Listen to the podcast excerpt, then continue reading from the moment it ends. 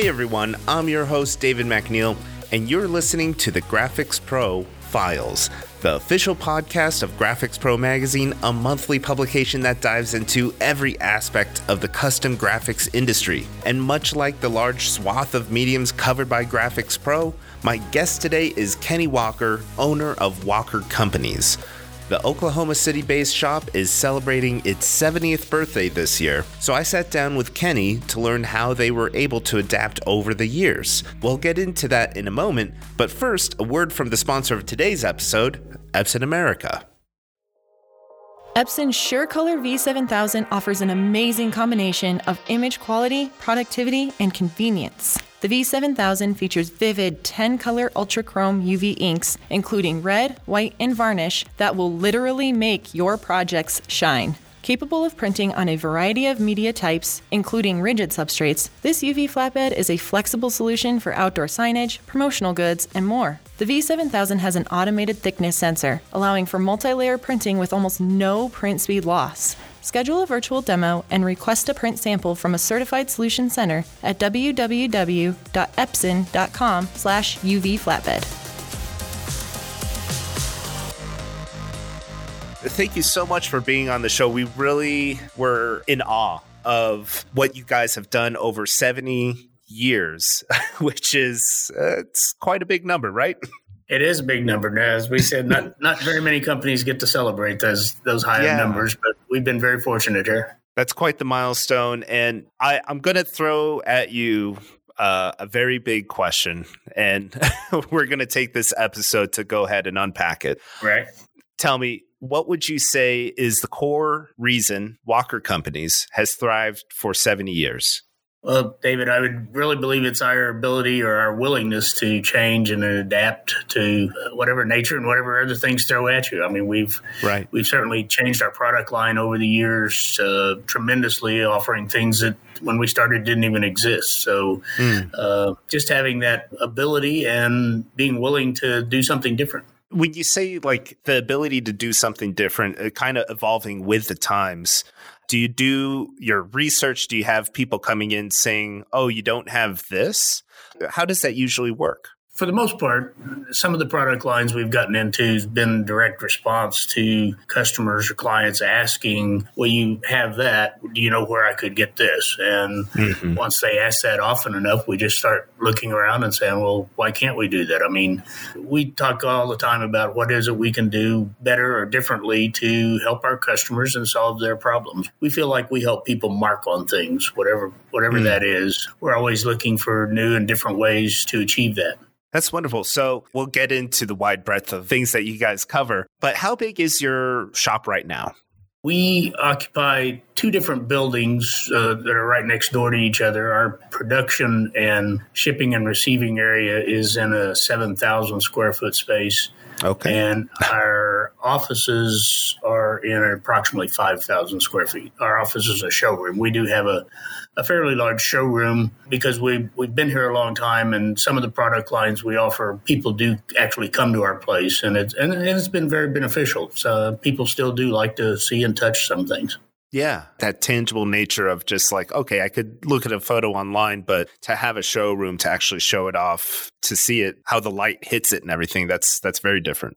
Well, and I think for especially new customers or something like that, when they walk in and they they see we're really here. you know, yeah. I mean, and they see they see people uh, working, and they see you know offices, and and if they want to, we'll take them through the production area and show them what we are going to make or how we're going to make their product. I think that's yeah. uh, I think that's a benefit. It really is. Well, you talked about like how many workers you have. So, well, how many employees do you currently have? Well, counting uh, my wife and myself, there's 20 of us here.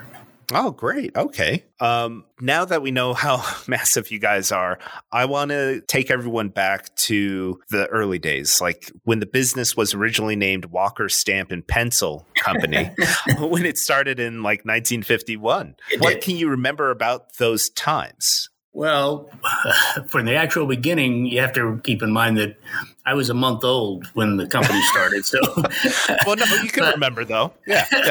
but, uh, my mother used to say that I went to work with her every day. Uh, being mm-hmm. the youngest of four, I I did go to the office or the shop a lot. Uh, my earliest recollections are playing in the alley behind the building while my parents were working and stuff. But yeah, uh, at that time, it was my mother and my father, and usually one or two employees. It wasn't nearly that large. And uh, my dad had worked for a rubber stamp company before World War II, mm. right after he got out of high school, and decided that it was a profession that he enjoyed. He had he had done printing uh, in high school as a vo-tech kind of thing. Mm so then after the war, they started out and making some rubber stamps, but they got into imprinted pencils uh, as an advertising specialty kind of thing.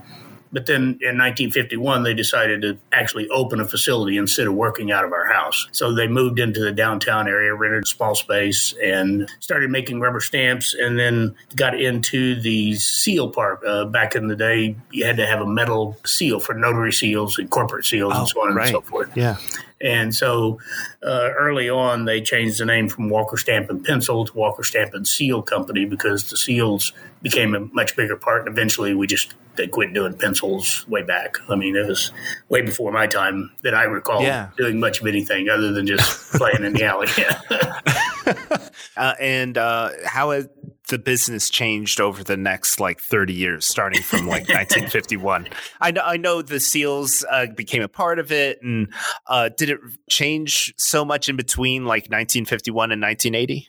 Well, no, probably not. I mean, uh, yeah. uh, the business continued to grow. We we got into offering notary services. Uh, mm-hmm. We're by far the largest company in Oklahoma that does that. We developed a process that helps people become a notary public, and we do all the paperwork and oh, cool. Uh, and all that. So that was a big addition that my parents added, but.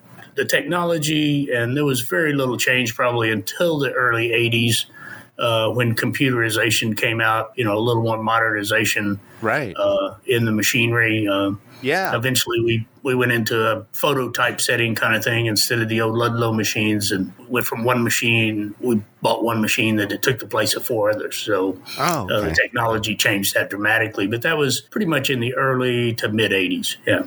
1984 you start to add like computers tell me about the decision making at that time because at that point that was like a decision you had made right uh, yeah, my dad unfortunately passed away in 1985. So, mm, mm. Uh, early 80s, he was still around and still involved, but he, he saw the changes coming. My dad had a great ability to look at machinery and say, yeah, we th- I think we could make some money with that and so on. But we had bought our first manual engraving machines back in the mid 60s, probably making little name mm-hmm. badges and engraved nameplates. And by the 80s, we had probably four or five of those machines in operation. And a company called Dahlgren came out with a computerized engraving machine run by an old Radio Shack 80 machine that took the big floppy disks and stuff. And uh, right. that just that increased everything. And when we saw what that machine could do for our engraving department. Finally, getting into making the jump to doing accounting software and stuff like that mm. in computers was uh, was pretty easy because you could see from the engraving department how beneficial it had been.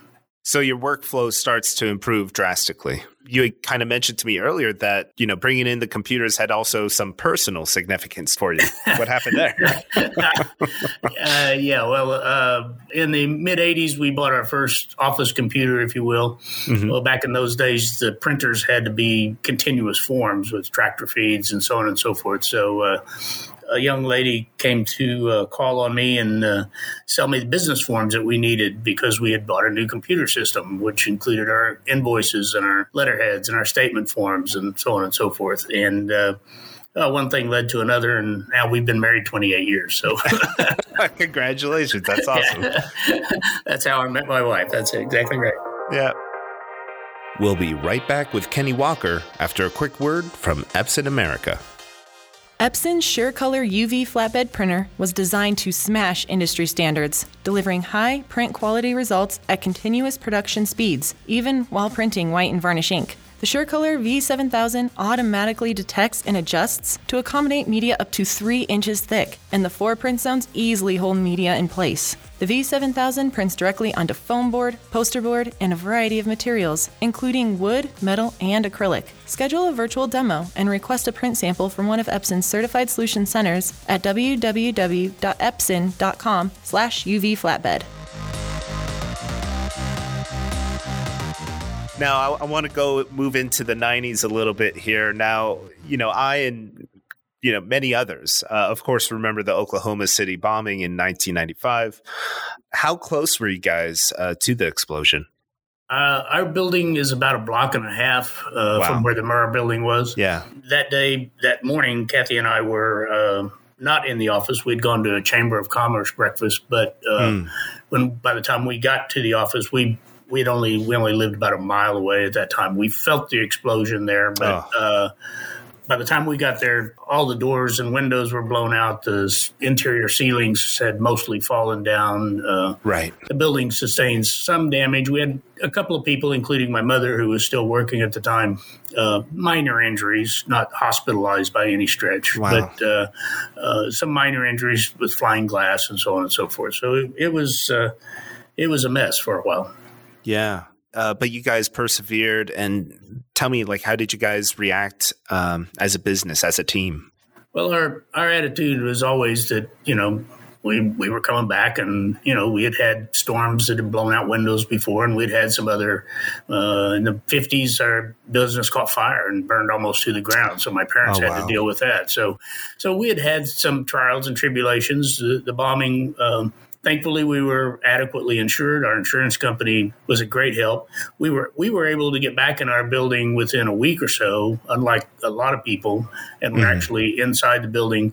Uh, the economy in Oklahoma completely shut down for quite a while, so mm. there was not a whole lot of work for us to do. But we kept our employees busy cleaning up the place, moving stuff around, so the contractors could replace the ceilings and you know do some work on the walls. We had an interior wall that had collapsed and stuff, so so we you know we kept them busy doing other things and uh, my wife is is a great person as far as marketing and so on. So we came up with different things that we would mail out to people let them know we were still here. Uh, yeah. uh, one of the things some people may have heard of is early on the the front of our building was boarded up. And right. Uh, one of our employees uh, took an american flag and uh, put it on the building and scrawled in uh, spray paint, "We will be back," and uh, yeah, that uh, that uh, pictures of that uh, appeared in uh, in papers and newspapers all over the world. It was, yeah. A testament to just how how important it is that you guys function not only as a business but as a family. I agree, and uh, and I think you know a lot of it was communication. We we stayed in contact with our customers, yeah, all the time. I mean, you know, and, and let them know that we were still here. We were making some products. We our street was closed uh, in front of our business uh, for six weeks. Right. So to ship our products out, we would have to go down to the end of the block and meet the UPS man at the end of the day, and and drop stuff off that way. But but like I said, we we persevered. We stayed in contact with people. We had a lot of help from our vendors. Right, we had mm-hmm. several vendors that would send messages saying, you know, did some of your products get destroyed? We'll replace them for you. Right. We had a, we had a lot of help from a lot of people. That's great. And I think there's like a, a, nice little sentiment there, connections I could draw to obviously what's happened in the past year, being able to shift and like serve the community with, I mean, you guys did a lot of PPE, masks, uh, all sorts of things to help America. It helps Oklahoma, certainly. I mean, right? We did. We did. We, yeah. uh, because we have a, a CNC machine, uh, we were able to shift a lot of our work into making the sneeze guards or acrylic dividers. Uh, mm-hmm. We did those for the school, for the arena here in town where the professional basketball team plays, and some other things. And through our ad specialties, uh, we have sold a lot of imprinted face masks, and mm-hmm. and we gave a bunch of stuff away. We we came up with a little product for people that wear masks all the time, a little plastic piece that so the straps don't pull on your ears quite so much. And uh, mm. we both sold a bunch of those and gave a bunch of them away to to hospitals and different things. That's wonderful. Yeah. So, you know, going back now, now we're entering the new millennia. In 2001, you guys changed the business's uh, name to Walker Companies for good reason, too. And I'll probably have to take a breath after this, but you guys do stamps and seals, full service notary, public application, interior and exterior signage, promotional items, awards, apparel, trade show displays. I know that's a big one. Wide format printing, name badges, and ADA signage. That's true.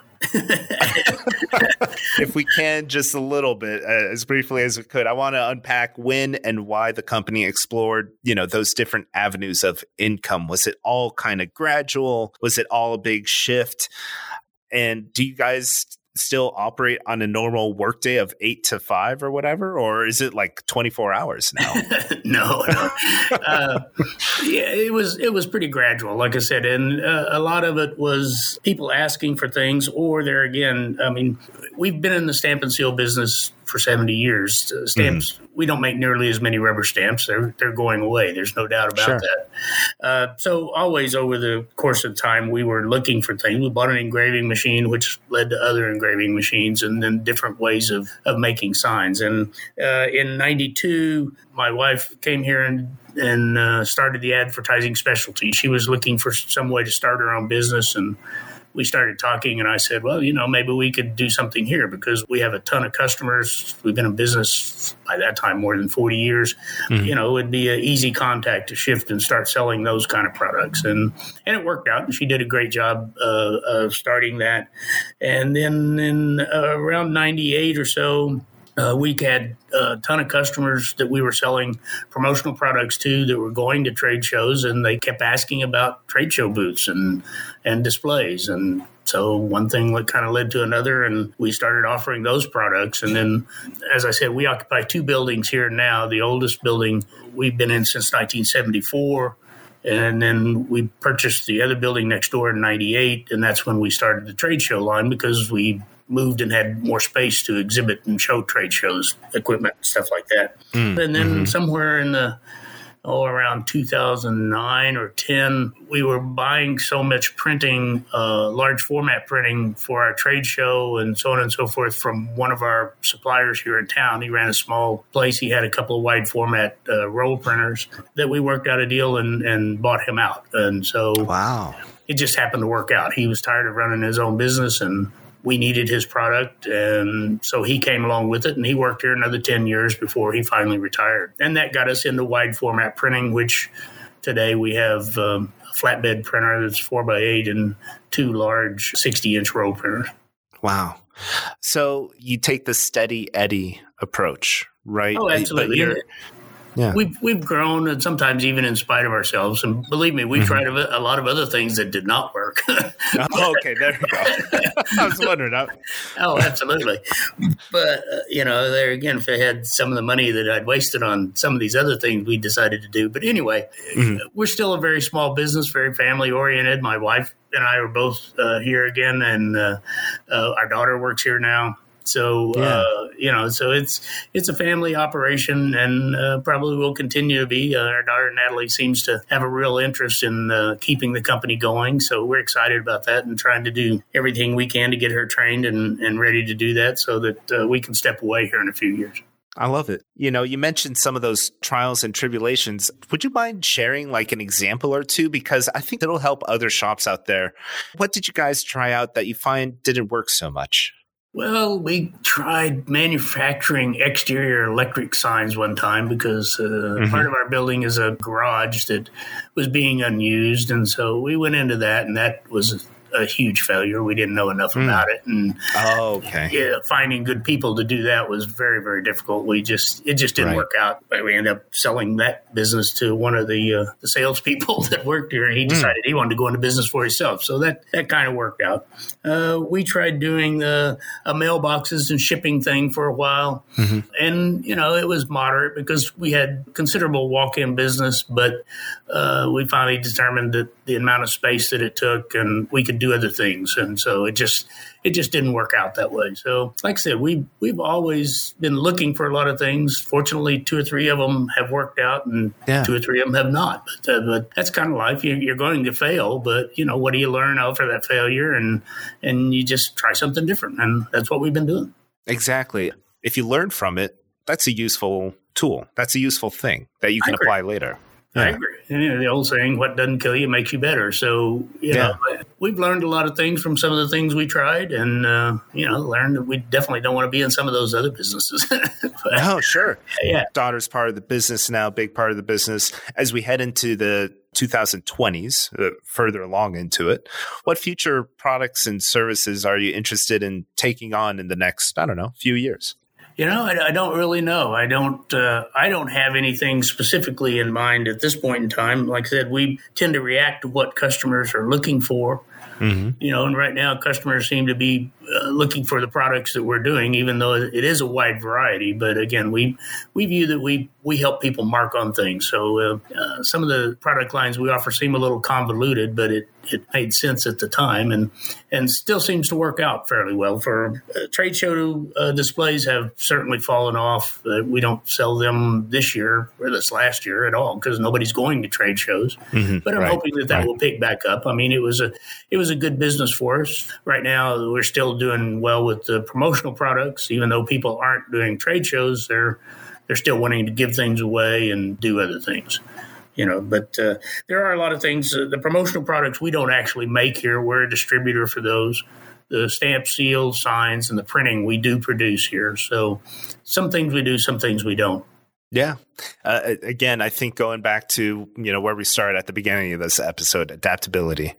I So- agree. I mean, you have to you have to Yeah. be willing to change. If one door closes, that means another door is going to open, and uh, you have to you have to be able to change and, and change with the times a little bit and with what customers are seeking. What you know what what are they after nowadays?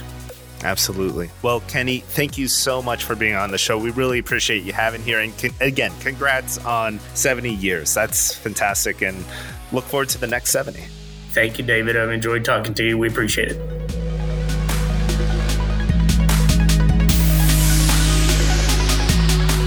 We really appreciate Kenny for coming on the show and sharing his story. And if you want to hear more stories, visit the Graphics Pro Files page at, you guessed it, graphics-pro.com. You can also stay up to date on new episodes by subscribing to the Graphics Pro Files on whatever platform you prefer Spotify, SoundCloud, and of course, Apple Podcasts. We'll be back in two weeks with Howard Potter of the New York manufacturer A&P Master Images. Until then, stay safe and keep customizing.